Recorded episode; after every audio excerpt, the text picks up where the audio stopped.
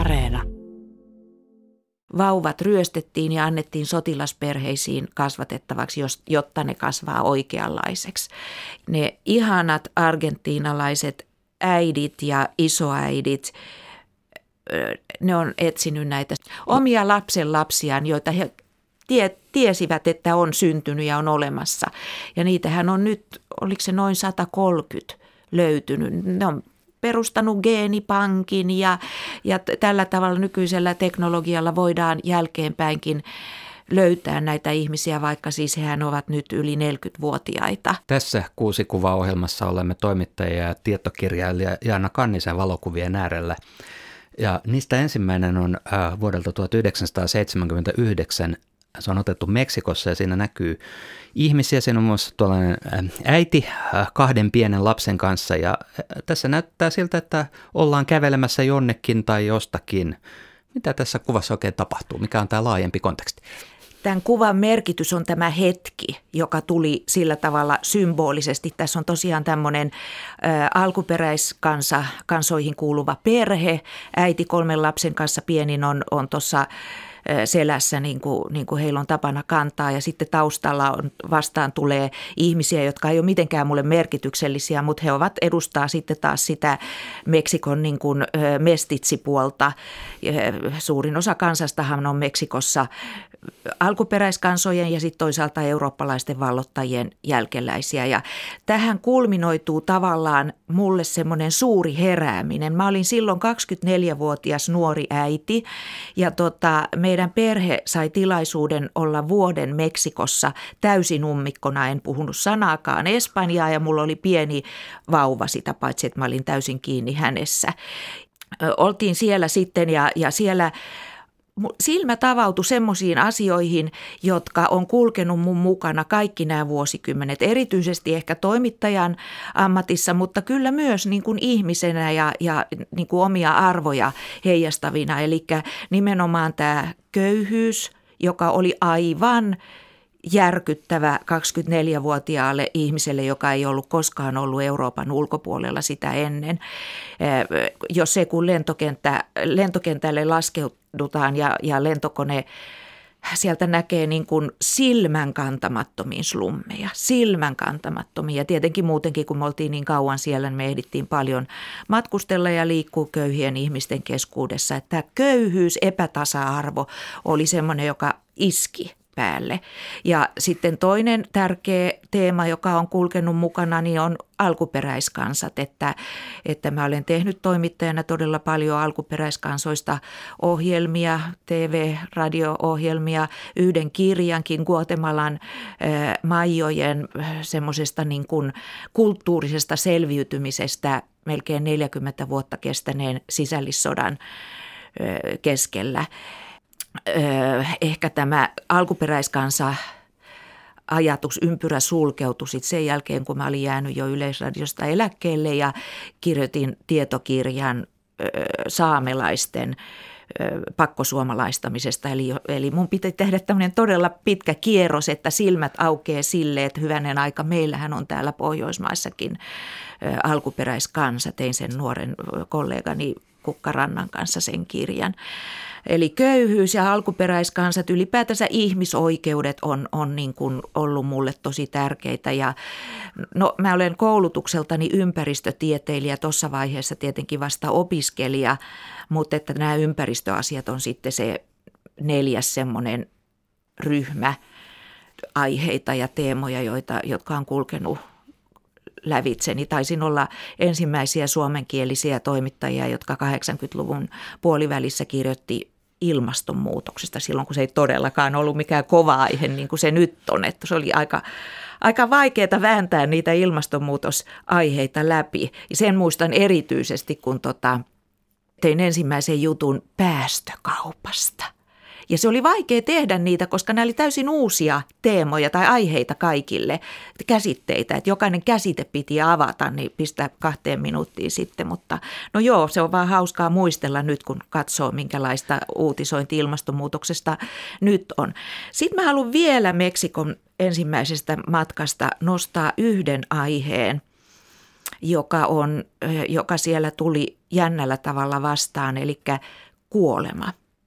Nimittäin Latinalaisen Amerikan maissa kuolemaa ei samalla tavalla piiloteta kuin mitä meidän kulttuurissa se tehdään, vaan päinvastoin nämä niin kuin esivanhemmat kulkee ihmisten mukana koko ajan. Ja Meksikossa nimenomaan on tämä kuolleiden päivä, joka on marraskuun alussa, ja mekin saatiin sitten viettää yksi yö semmoisen, semmoisella saarella, ö, hautausmaalla, joka oli vielä näiden alkuperäis kansojen hautausmaa erityisesti, ja, ja se oli kyllä jännittävää seurata, kuinka ihmiset niin kuin juhli näiden vainajiensa kanssa. Sinne viedään tekilaa ja sinne viedään pullaa ja hedelmiä ja syödään ja juodaan ja tanssitaan ja lauletaan siellä haudalla. Jopa saattavat ottaa niitä luurankoja ylöskin sieltä. Kuulostaa hyvin vieraalta meidän kulttuurista katsoen. Kyllä, mutta sitten mä jälkeenpäin olen huomannut, että se oli hirveän tärkeää mulle, koska mun elämässä kuolema on muutamilla muutamankin kerran ollut hyvin lähellä, niin tämä on auttanut mua kohtaamaan kuolemaa, että mä oon saanut nähdä erilaisen asenteen sillä lailla, että kun meillä kuolemaan liittyy tabuja ja, ja, ja se yritetään pistää pois silmistä. Että nämä kaikki, jotenkin kaikki tärkeät teemat tuli jo silloin kaksikymmentäneljävuotiaana. Ja tietenkin se, että sitten mä rupesin heti opiskelemaan espanjaa sen jälkeen kotona. Niin, ja sinusta tuli ulkomaan toimittaja, joka oli aivan erityisen hyvin perehtynyt latinalaiseen Amerikkaan. Ja, ää, kuitenkin ennen kuin, ennen kuin tämän kuvan pääsit ottamaan ää, ja kerroit, että laskeuduitte lentokoneella ja slummit näkyvät sieltä lentokoneesta, niin olit kaksikymmentäneljävuotias ää, suomalainen opiskelija, joka ei tiennyt latinalaisesta Amerikasta silloin vielä mitään. Mitä, äh, miten olet tullut siihen pisteeseen, että olit saapunut Meksikoon? Niin, se oli varmaan ihan sattuman kauppaa. Siis mun silloinen aviomieheni sai tämmöisen todella onnettoman huonon Meksikon valtion stipendin, jolla meidän piti sit kolme, koko perheen siellä elää. Ja siinä mielessä oli tosi mielenkiintoista, että sitä rahaa oli ihan älyttömän vähän, että me tavallaan elettiin vähän niin kuin muutkin ihmiset siellä. Että, että, tota, että se oli niin kuin sattumaa, se tippui syliin. Mä, mä olin varmasti aina ajatellut, että mä tuun elämään ja tekemään työtä kehitysmaissa. Mutta latinalainen Amerikka ei ollut mulle merkinnyt mitään erityistä. Tämä kehitysmaa-ajatus on varmaan siitä, että mä olen kasvanut Tapiolassa etuoikeutettuna keskiluokkaisessa perheessä ja, ja kuudenkymmenen luvun ilmapiirissä, niin, niin tota, mä pidin hyvin tärkeänä sitä, että mä teen jotakin sosiaalista tärkeää työtä. No, toimittajan työ on se tärkeää, se meni sitten siihen, mutta tämä Meksikon, niin tavallaan se oli niin kuin sattumaa ja tota, oli upeata elää siellä vähillä rahoilla, siis niin vähillä rahoilla, että jos joku nuori äiti nyt multa kysyisi, että lähdenkö näillä, näillä tota ehdoilla Meksikoon, niin mä sanoisin ehdottomasti, että et missään tapauksessa, mutta mä oon kauhean onnellinen, että mun tuli se tehtyä, koska koska siellä tosiaan avautui kokonainen maailma ja se niin kuin merkitsi koko mun elämäni. Mutta ehkä semmoisen pienen tarina voin kertoa meidän elämästä vielä, et, ja liittyy tähän rahattomuun, että kun oli tämä kymmenen kuukauden ikäinen lapsi, niin tota, meillä ei ollut rahaa ostaa kertakäyttövaippoja, vaan tota, piti, piti pestä sitten nämä kangasvaipat ja se peseminen tapahtui sillä tavalla, että ensin mä kuljin neljä kerrosta alaspäin, rappusia pitkin, toisessa kainalossa pyyki, toisessa kainalossa lapsi. Sitten mun piti mennä viereiseen rappuun ja kulkea neljät kerrokset ylös sen talon katolle ja siellä katolla oli kylmää vettä, jolla mä käsin pesin näitä, näitä kakka- ja pissavaippoja. Lapsen mä sidoin tuohon jalkaan kiinni, ettei hän tippunut sieltä katolta. Tällainen oli, oli, oli silloin tämä reissu. Mulle joku meksikolainen kertoi, että siellä ö, käytetään sähköä hyvin vapaasti. Eli tota, jos nähdään jossain sähköjohto, niin voidaan ottaa siitä sähköä sitten, kun tarvitaan. Oliko näin? No, me asuttiin siis Ciudad de Mexicossa, eli pääkaupunkissa, Rooman kaupungin osassa. Jos joku on nähnyt upean elokuvan nimeltään Rooma, niin se kertoo juuri tästä kaupungin osasta. Että meillä oli kyllä sähköt. Teillä oli sähköt. Mutta ei ollut lämmintä vettä. Ja tässä ohjelmassa ollaan siis toimittaja, tietokirjailija Jaana Kannisen valokuvien äärellä ja niistä toinen kuva on tuollainen äh, banaanipeltokuva. Voisi kuvitella, että nyt ollaan ihan tällaisessa nykyisessä koronavirustodellisuudessa, kun siinä on ihmisillä maskeja naamalla, mutta ilmeisesti banaanipelloilla on sellaisia uhkia, joita on torjuttava maskein. Tämä on otettu vuonna tuhatyhdeksänsataayhdeksänkymmentäkuusi ja tämä maa on Costa Rica, joka on Keski-Amerikan maa. Kyllä. Tässä kuvassa ollaan siis, olen ohjaaja Petteri Saarion kanssa tuolla banaaniviljelmällä ja meillä on tosiaan tuommoiset oikein kunnon hengityssuojaimet päässä ja se johtuu siitä, että me, me siis, minä sain tilaisuuden asua vuoden Costa Ricassa aivan keskellä viidakkoa sademetsässä, joka oli aivan uskomattoman upea kokemus nimenomaan tämän luonnon kannalta. Costa Ricahan sijaitsee kahden valtameren välissä semmoinen kapea kannas, joka on vuoristoa ja kaikki tämä ihanuus on sitten tropiikissa. Niin se oli kyllä niin, niin hieno se luontokokemus. Siellä viljelin orkkideoja ja, ja rakastin sitä luontoa. Mä olin siellä, mä olin vi, vuoden virkavapaalla Ylestä ja, ja tota, oli sitten tämmöinen stipendi. Mä opiskelin köyhyyskysymyksiä tuolla San Joseen yliopistossa, varsinaisesti oltiin menty sinne miehen työn, työn perässä, mutta tietysti toimittaja on toimittaja, vaikka voissa paistaisi ja, ja niinpä me tehtiin siellä sitten Petterin kanssa tämmöinen tunnin pituinen dokumenttielokuva, joka sai nimekseen Halvan herkun kallis tie muistaakseni ja se kertoo siis tästä banaaninviljelystä, joka oli järkyttävää. Tämä on Chiquitan viljelmä. Aika moni meistä ostaa melkein päivittäin chiquittoja todella halvalla tänäkin päivänä. Vähän yli eurolla saa kilon ja, ja harvoinpa sitä sitten tulee ehkä miettineeksi, että mitä kaikkea siellä taustalla on. Noi meidän hengityssuojaimet oli pakko olla sen takia, että siellä käytetään niin paljon torjunta-aineita. Varsinaisesti tämä suurin torjunta-aine on, on tämä glyfosaatti, jota Roundupin kaupallisella nimellä yleensä myydään, joka on siis maailman eniten käytetty torjunta-aine ja sehän on laillinen E U:ssakin. Viime aikoina sen järkevyydestä on ruvettu käymään keskustelua, mutta edelleen silloin myyntilupa kuitenkin. Ja, ja siellähän se sitten se... Miksi se on niin, niin valtavan iso se vaikutus on se, että sitä...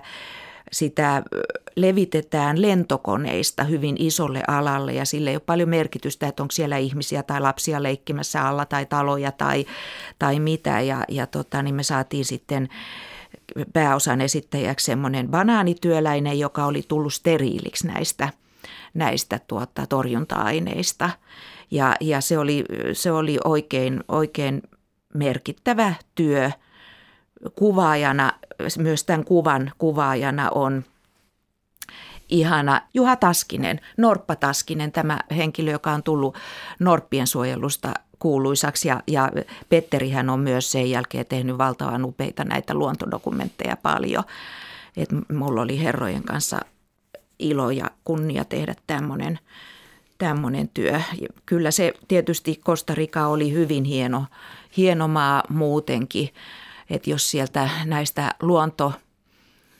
luontoelämyksistä jonkun haluaisi poimia, niin mä voisin kertoa sellaisen tarinan, että me oltiin perheen kanssa ratsastusretkellä siellä vuoristossa. Ja yhtäkkiä niiden hevosten edessä on ketsal. Ketsal on maijojen pyhä lintu.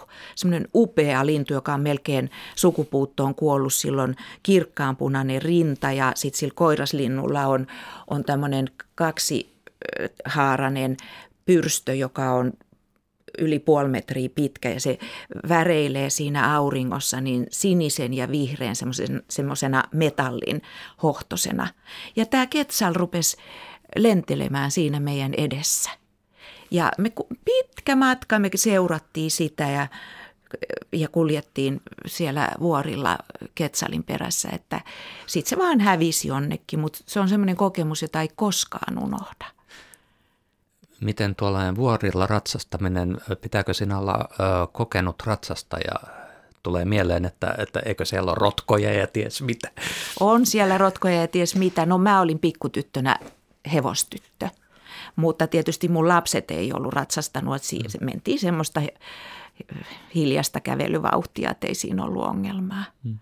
Tuosta Chiquitasta voisin vielä sanoa sen verran, että täällä Keski-Amerikassa oli myös, mä rupesin tutkimaan tämän United Fruit Companyn vaikutusta näihin Keski-Amerikan maihin, koska Chiquita on, on tämän yhtiön jälkeläinen, jota yhtiötä ei enää ole olemassa, niin sehän on heilutellut Guatemalan historiaa, Costa Rican historiaa, kaikkien näiden Keski-Amerikan maiden historiaa, ja oli erittäin mielenkiintoista tavallaan niin kuin sukeltaa siihen. Siitä syntyi semmoinen tunnin pituinen radio-ohjelma, jonka nimi taisi olla Mamita Junai.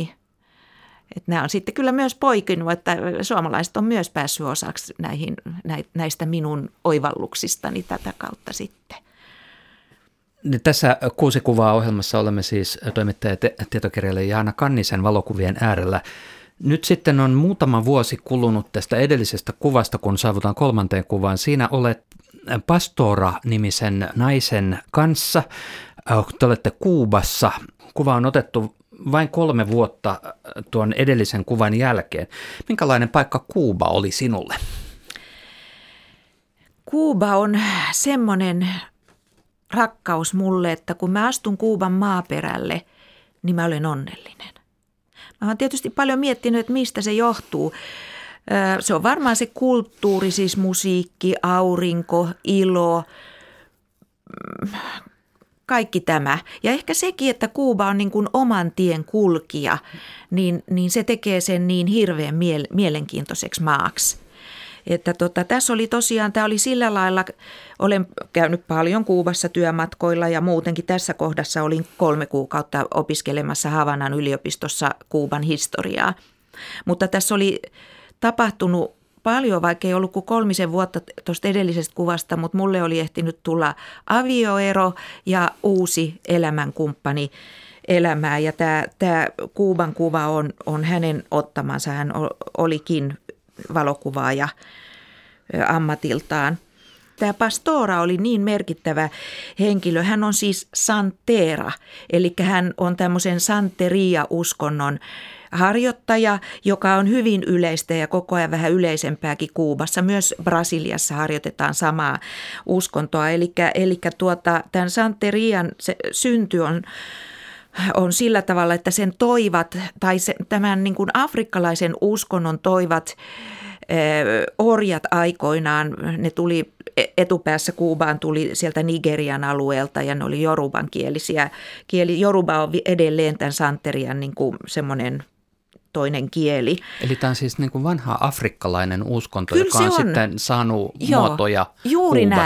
Näin. Juuri näin, ja tämä on, tämä on saattanut siellä elää niin kauan nämä kaikki vuosisadat sen takia, että se tavallaan meni hirveän hyvin yhteen katolisuuden kanssa, koska tässä, tässä afrikkalaisten uskonnossa, joka oli tämmöinen luonnonuskonto, niin siellä oli tämmöisiä henkiä, orishas, ja, ja ne henget jo vastas tavallaan hyvin pitkälle näitä katolisen uskonnon pyhimyksiä.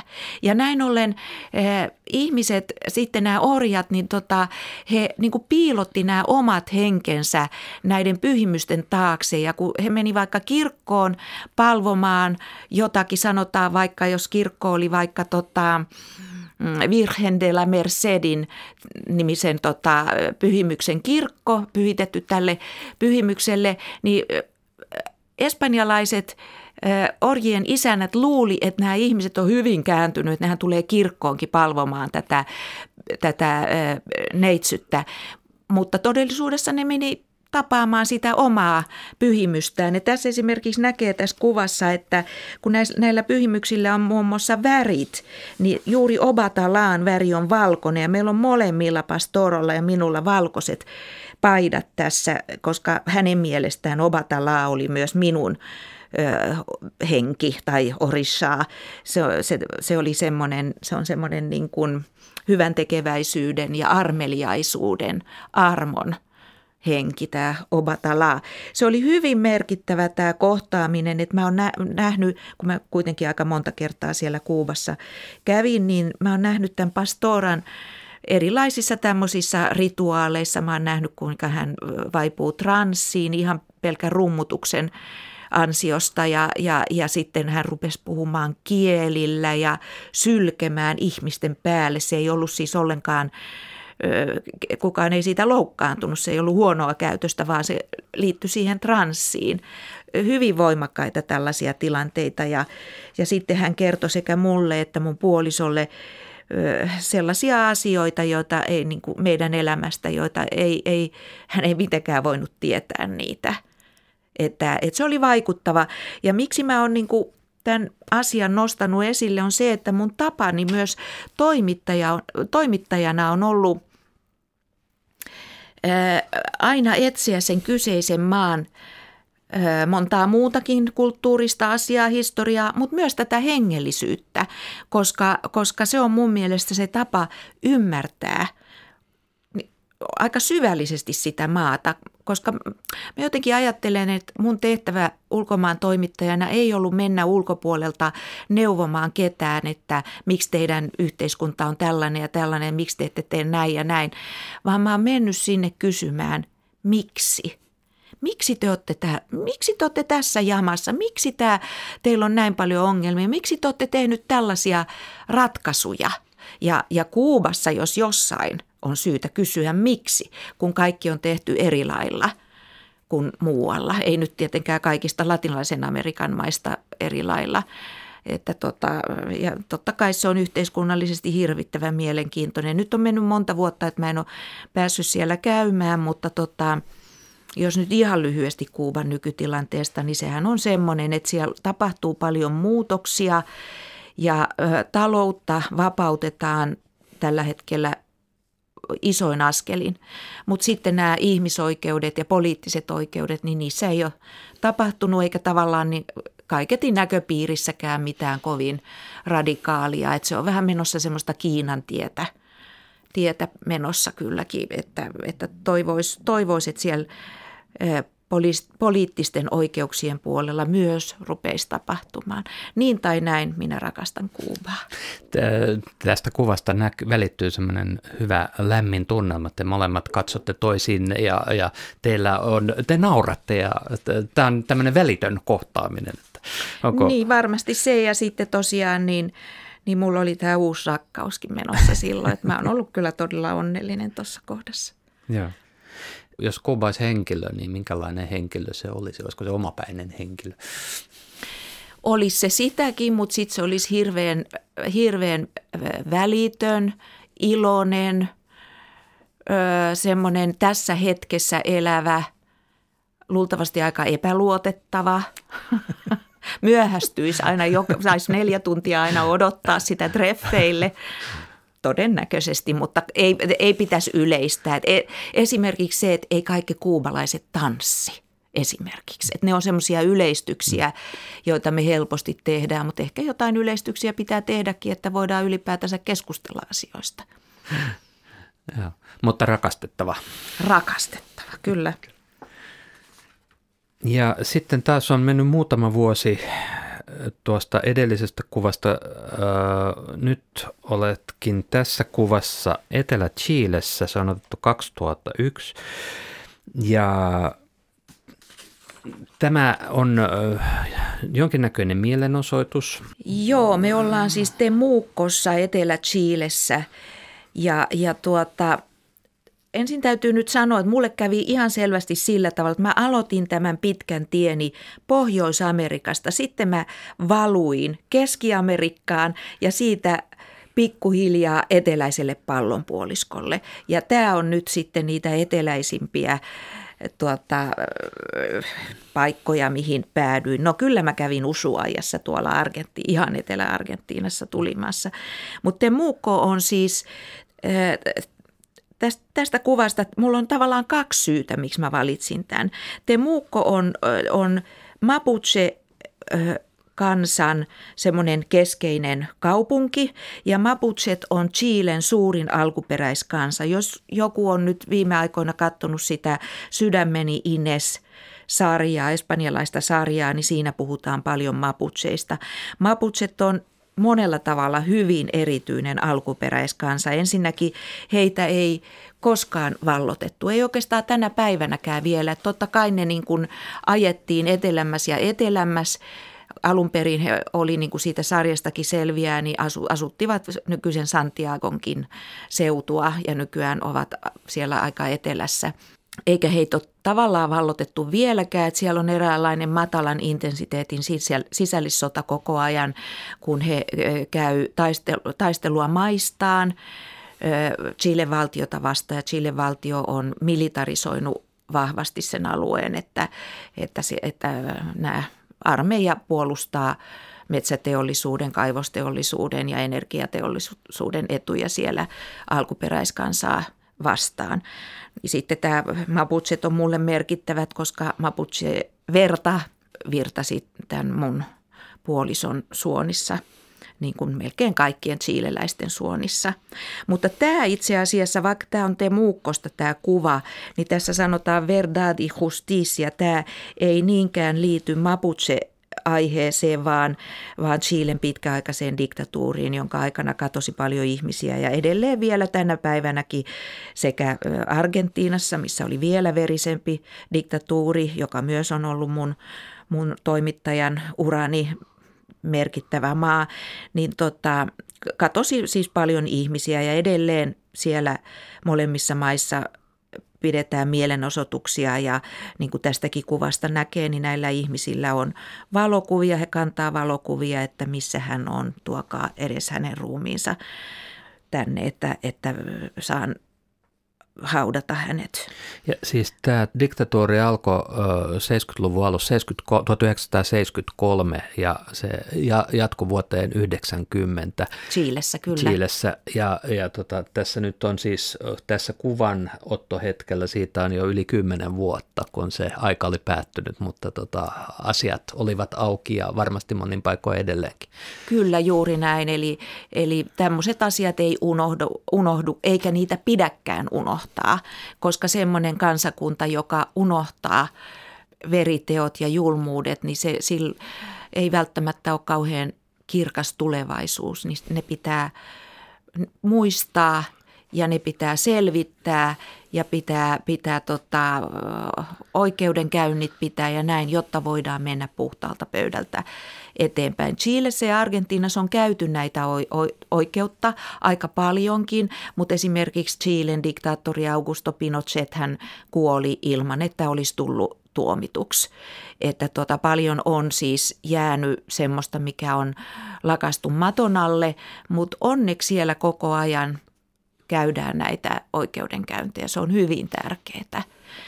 Chilessä ollessa siis tapasit myös ihmisiä, joilla oli hyvin niin kuin läheistä tai niin kuin ensikäden kokemusta siitä diktatuurihallinnon julmista menettelytavoista. Joo, mä voisin kertoa esimerkiksi siitä, kun tapasin laulaja, muusikko Víctor Jaran lesken Joan Haran. Víctor Jarahan tapettiin Chilen vallankaappauksen heti seuraavina päivinä. päivinä ja tuota, Joan vaan kertoi, että hän sattuman kaupalla sitten hänet vietiin tunnistamaan. Useimmat näistä murhatuistahan niin ne ruumiit hävitettiin, mutta Joan oli päässyt tunnistamaan Víctor Jaran ruumiin ja, ja tuota, hän kertoi, että ensin oli katkottu sormet, ilmeisesti siellä oli ilkuttu, että no vieläkö sinä meille soitat kitaraa. Ja kaiken kaikkiaan hänen ruumiistaan löytyi neljäkymmentäneljä luotia. Että niin kun joku ihminen kertoo tämmöisen, niin, niin vaikka sä oot tekemässä työtä, niin, niin sehän ei voi olla vaikuttamatta sinuun. Että se on ollutkin monta kertaa hirveän vaikeaa semmoinen niin kuin Profes, ottaa professionaalisesti etäisyyttä näihin aiheisiin, kun sä oot kuitenkin siinä, siinä ihmisenä läsnä. Että, että tota, ehkä tää, tää niin kun, tämän työn hyvät ja huonot puolet tulee tällä tavalla.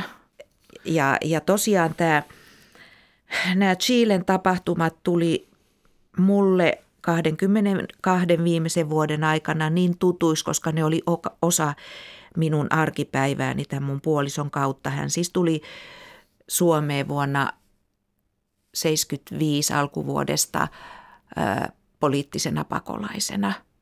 Ja, ja näin ollen nämä tapahtumat tosiaan on, on, ne on ollut niin kuin siinä arjessa mukana monella tasolla. Sekä niistä on puhuttu paljon, että sitten erilaisista asioista näkee ja tuntee, että kumppani on joutunut kestämään paljon. Chile on mulle rakas, kaunis, sympaattinen maa, jonka yhteiskunta on aivan kammottava tälläkin hetkellä. Eli siellä on edelleen Pinochetin aikuinen perustuslaki voimassa ja, ja tota, on ollut, vaikka näin kauan on ollut demokratia, eli nyt siis kaksikymmentäyksi vuotta.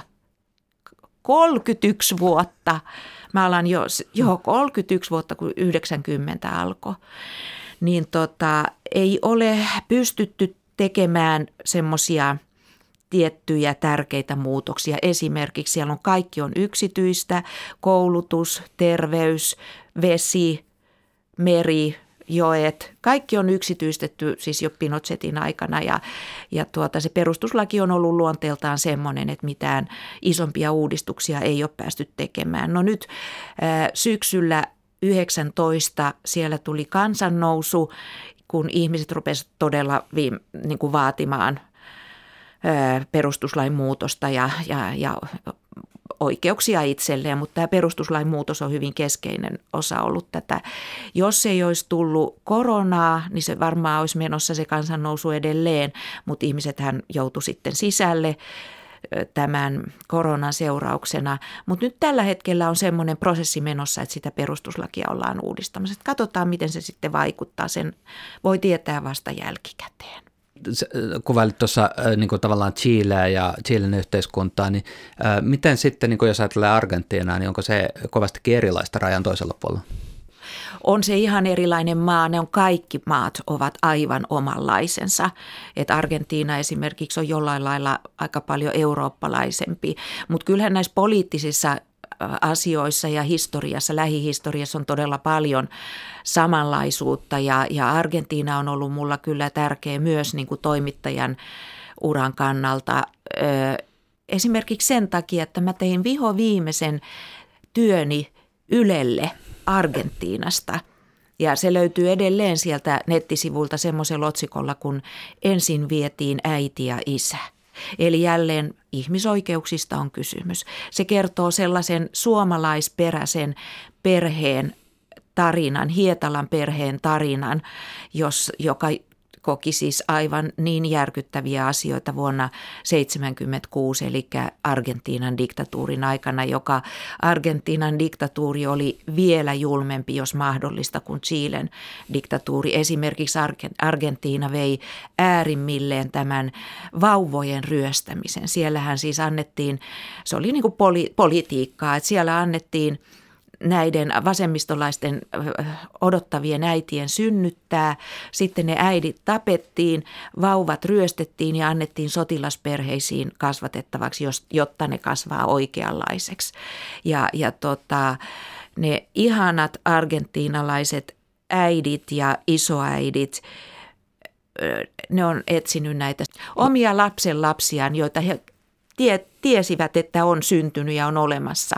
Ja niitähän on nyt, oliko se noin sata kolmekymmentä löytynyt. Ne on perustanut geenipankin ja, ja tällä tavalla nykyisellä teknologialla voidaan jälkeenpäinkin löytää näitä ihmisiä, vaikka siis hehän ovat nyt yli neljäkymmentävuotiaita. Et mä en voi mitään muuta kuin nöyrtyä näiden äitien ja isoäitien edessä, jotka on näin sinnikkäitä, että et välillä tuntuu, että ei riitä sanoja.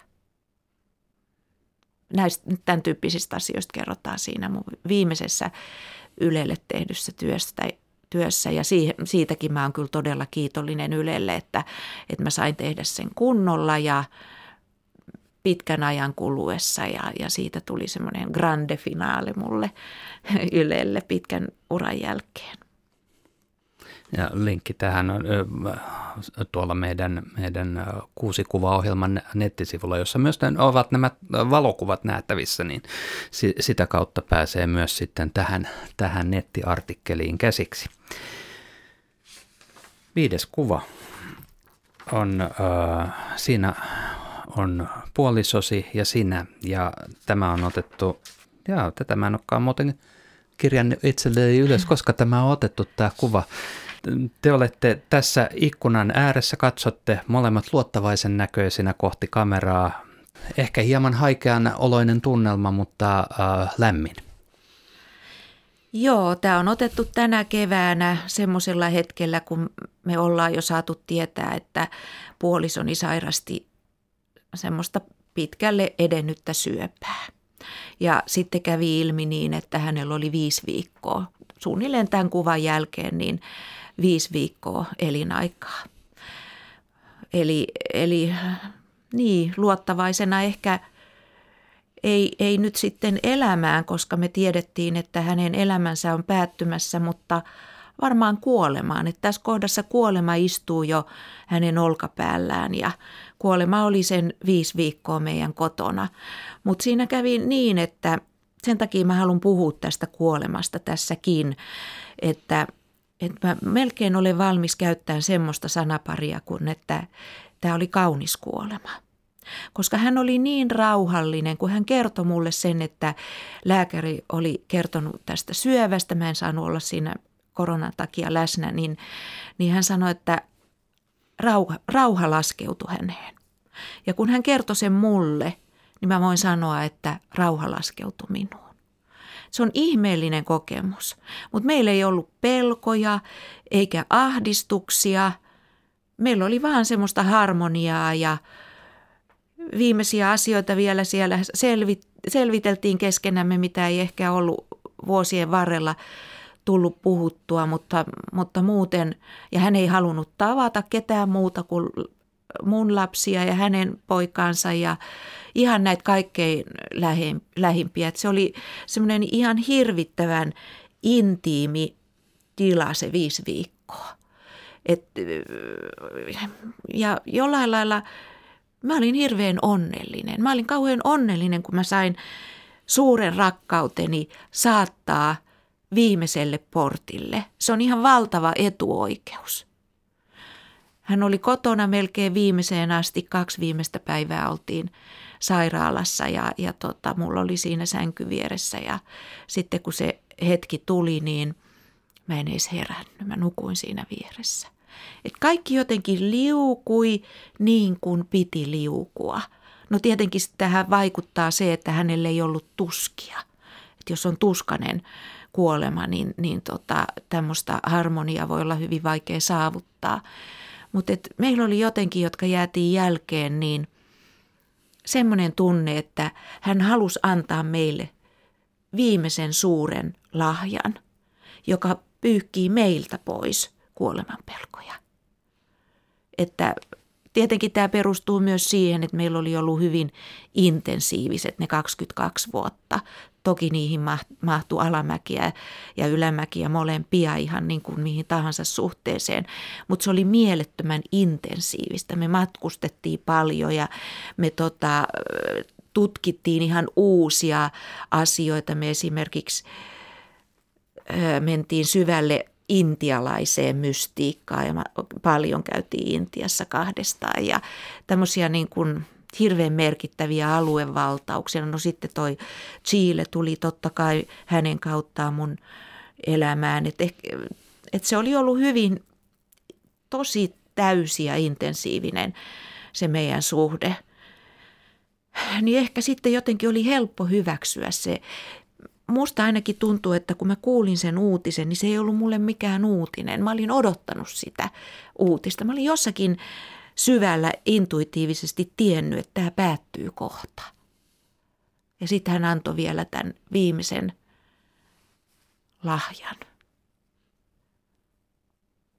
Tästä on välillä, niin kun mä oon miettinyt, että saanko mä, voinko mä puhua tästä kuolemasta tämmöisillä niin kuin aika kauniilla sanoilla, koska Suomessa kuolemassa on aika paljon semmoisia tabuja. Se pistetään mielellään pois näköetäisyydeltä ja piiloon ja, ja tuota, että jonkun mielestä voi olla loukkaavaakin, että puhuu tällä tavalla. Mutta sitten mä oon ajatellut, että mulle se ei ole tabu ja mä oon aina ollut sellainen ihminen, joka mielellään taistelen tabuja vastaan. Niin kuinka mä silloin voisin itse mennä niihin tabuihin mukaan. Ja sen takia mä nyt puhun tästä näin, näin, näin kun mä itse sen koin. Mainitsit tuosta niin rauhallisesta tunnelmasta tai näin, niin et mistä semmoinen tulee tuollaisella hetkellä, että mistä se rauha löytyy? Mun rauha löytyi siitä hänen rauhastaan. Mistä se hänen rauhansa löytyi, niin siihen mä en osaa sanoa. Varmaankin lujaa eletystä elämästä tai sillä lailla huikeasta elämästä, intensiivisestä elämästä. Mutta enhän mä voi puhua toisen puolesta. No tässä kuusi kuvaohjelmassa on tapana katsoa se kuudeskin kuva, se kuva, joka on ottamaton kuva. Minkälainen olisi sinun kuudes kuvasi? Minun kuudes kuvani on semmoinen, jota tuskin itse ehdin koskaan ottamaan, koska se on aika kaukana tulevaisuudessa. Se on semmoinen kuva, joka kertoo siitä, että maailman alkuperäiskansat ovat tasa-arvoisessa asemassa kaikkien muiden ihmisten kanssa.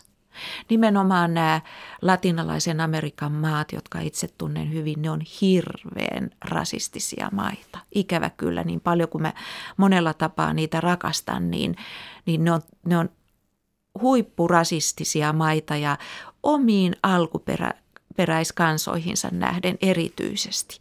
Et mä odotan ja toivon sitä päivää, että heidän ihmisoikeutensa täyttyvät ilme, ilman, että heidän täytyy assimiloitua valtaväestöön, vaan että he saavat säilyttää omat erikoispiirteensä, oman kulttuurinsa ja erityisesti tämä suhde äitimaahan on semmoinen, josta meillä olisi todella paljon opittavaa. Nyt kun nämä ympäristöongelmat on sitä mittakaavaa, mitä ne on, niin kannattaisi arvostaa ja kuunnella maailman alkuperäiskansoja. Mitä siinä, jos vielä ajatellaan sitä kuudetta kuvaa ihan tällaisena kuvana, niin mikä kuva näyttäisi tämän? Että, mitä siinä kuvassa voisi olla? Siinä voitaisiin olla me kaikkia eri, erinäköisiä ihmisiä, toinen toistaan äh, halaillen ja kaulaillen esimerkiksi.